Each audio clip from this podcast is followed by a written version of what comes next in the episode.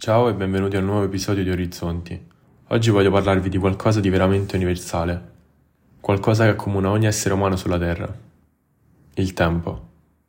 Che siate donne, uomini, bambini, adulti, ricchi, poveri, ci troviamo tutti a gestire le stesse 24 ore al giorno.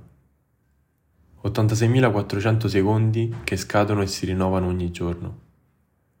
Utilizzo il termine scadono perché come sappiamo ciò che è passato è passato. Come diceva Seneca in una bellissima riflessione sul valore del tempo, che consiglio a tutti di leggere e che per comodità lascerò il link in caption, diceva Il nostro errore è che vediamo la morte davanti a noi e invece gran parte di essa è già alle nostre spalle.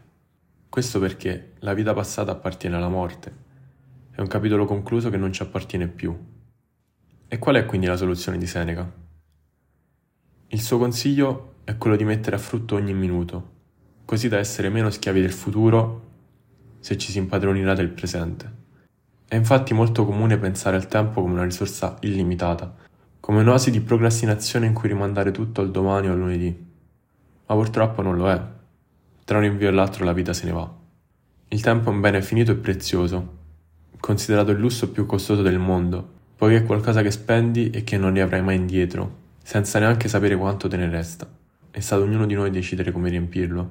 Non c'è un modo effettivo corretto per gestirlo al meglio, poiché questa è una cosa molto soggettiva, ma l'importante è che lo si riempa attivamente, che non lo si lasci passare via inosservato.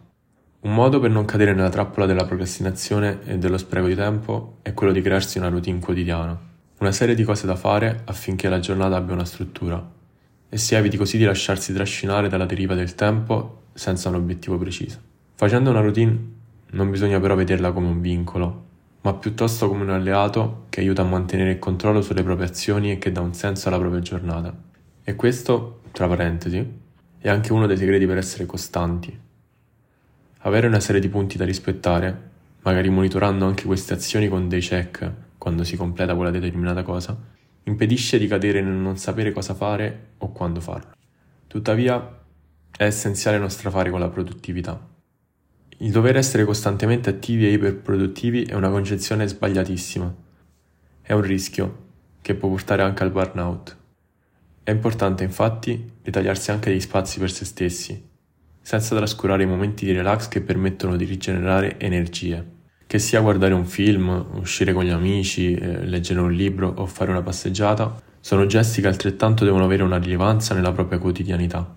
Ma soprattutto non bisogna dimenticare l'importanza del sonno, che insieme al tempo è uno degli elementi a cui più dobbiamo dare valore. E di questo ne parlerò meglio nel prossimo episodio.